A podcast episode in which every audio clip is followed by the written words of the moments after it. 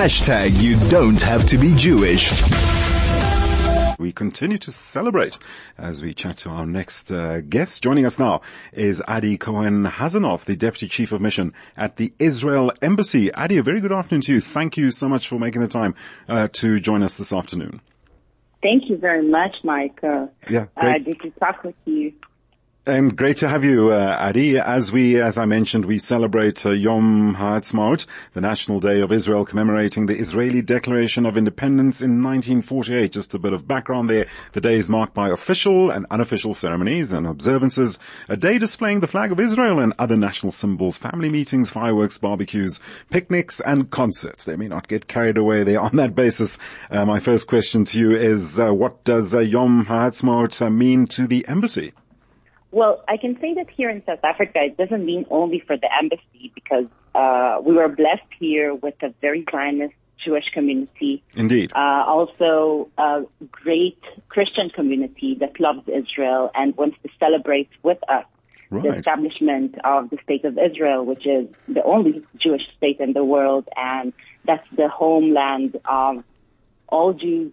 Uh, it's also the cradle of Judaism and many other uh, also Christianity. So uh, I'm very, very honored to celebrate Yom Ha'atzmaut here in South Africa with many of other friends and not only at the embassy. In, indeed, uh, encouraging uh, note there of solidarity, you could say. I think that's the point you're underlining here, which leads me now to my next question. How does Israel continue to form relations with other countries, uh, and what do these uh, form relations mean for Israel? So, of course, Israel is is a very important country, not only in the Middle East but in the worldwide. Uh, Israel is, you know, as as the majority of the listener uh, of, of, the people know, it's the startup nation. Sure. Uh, it's the only democracy in the Middle East, and this is why we are continuing to reach our hand for peace with other countries. You can only right. mention you now we can mention the Abraham the Abraham Accords. Accords, indeed, yes. Uh, among them also Morocco, which is an African country that we're very, very proud of the connection with Morocco, not only based of the historic relationship with the Jewish community, but also on current events and, and rather if it's uh, agri- agriculture and economy. And Right. recently joined uh, also Sudan that announced some normalization steps with the state of Israel and Chad, which is a massive country in Africa that recently opened an embassy in Israel, as well as, for example, Azerbaijan, which is a Muslim country uh, that has very strong relationship with Israel and recently as well opened an embassy in Israel. We are very, very proud of having those strong relationships with so many countries and we keep on reaching our hand for peace and we'll look for other countries to reach back and hold this hand. Adi, amongst all these uh, challenges, what challenges uh, does the embassy encounter as a representative of the Israel, of the state of Israel? Uh, so there are challenges, but I think that they are quite similar to challenges of any other embassy in the world. Sure. Um, but instead of talking about the challenges, I want to talk about the opportunities. You know, Israel and South Africa both are very important countries in their region and have uh, very powerful power to to have the effect of their power and the region. And this is why we try to cooperate as much as we can. For example, in the COVID period, we had a very strong cooperation of exchanging information when it comes Indeed, to the yes. variants. And, um, and we just look forward to have more and more, op- to open more doors for more cooperation together.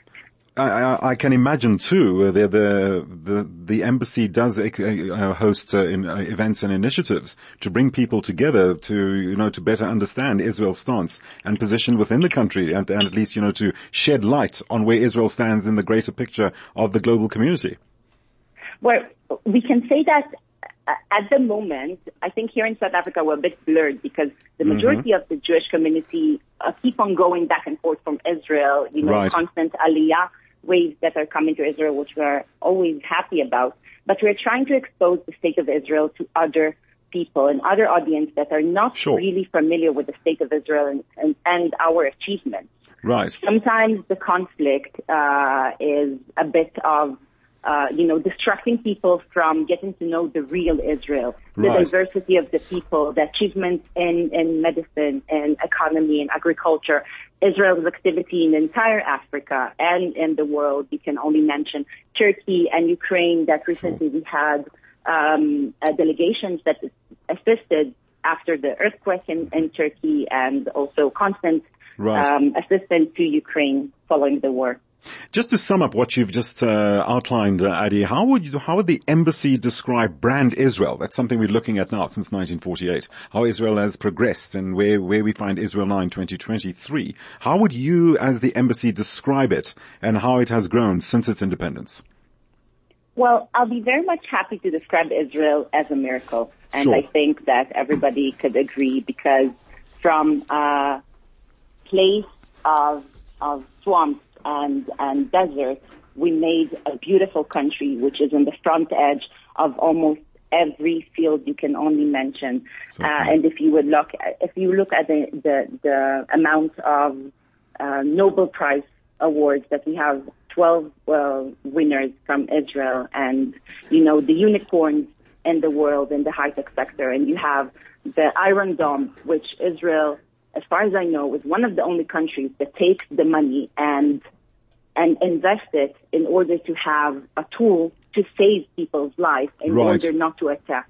And you have um, OrCam, which is a device that assists people with disability of sight to, to see and to read. So, so yeah, there are some amazing achievements that Sure. couldn't take place without our best Right. um, quality, which is the people. The people, this is what makes Israel such a great place and have those achievements. From what we've gathered from you this afternoon, Israel, a land of innovation, progress, and uh, yeah, prosperity, and uh, and vision, and uh, initiative to how it and in terms of how it relates to and how it interacts with the world. Adi, we're going to have to leave it there.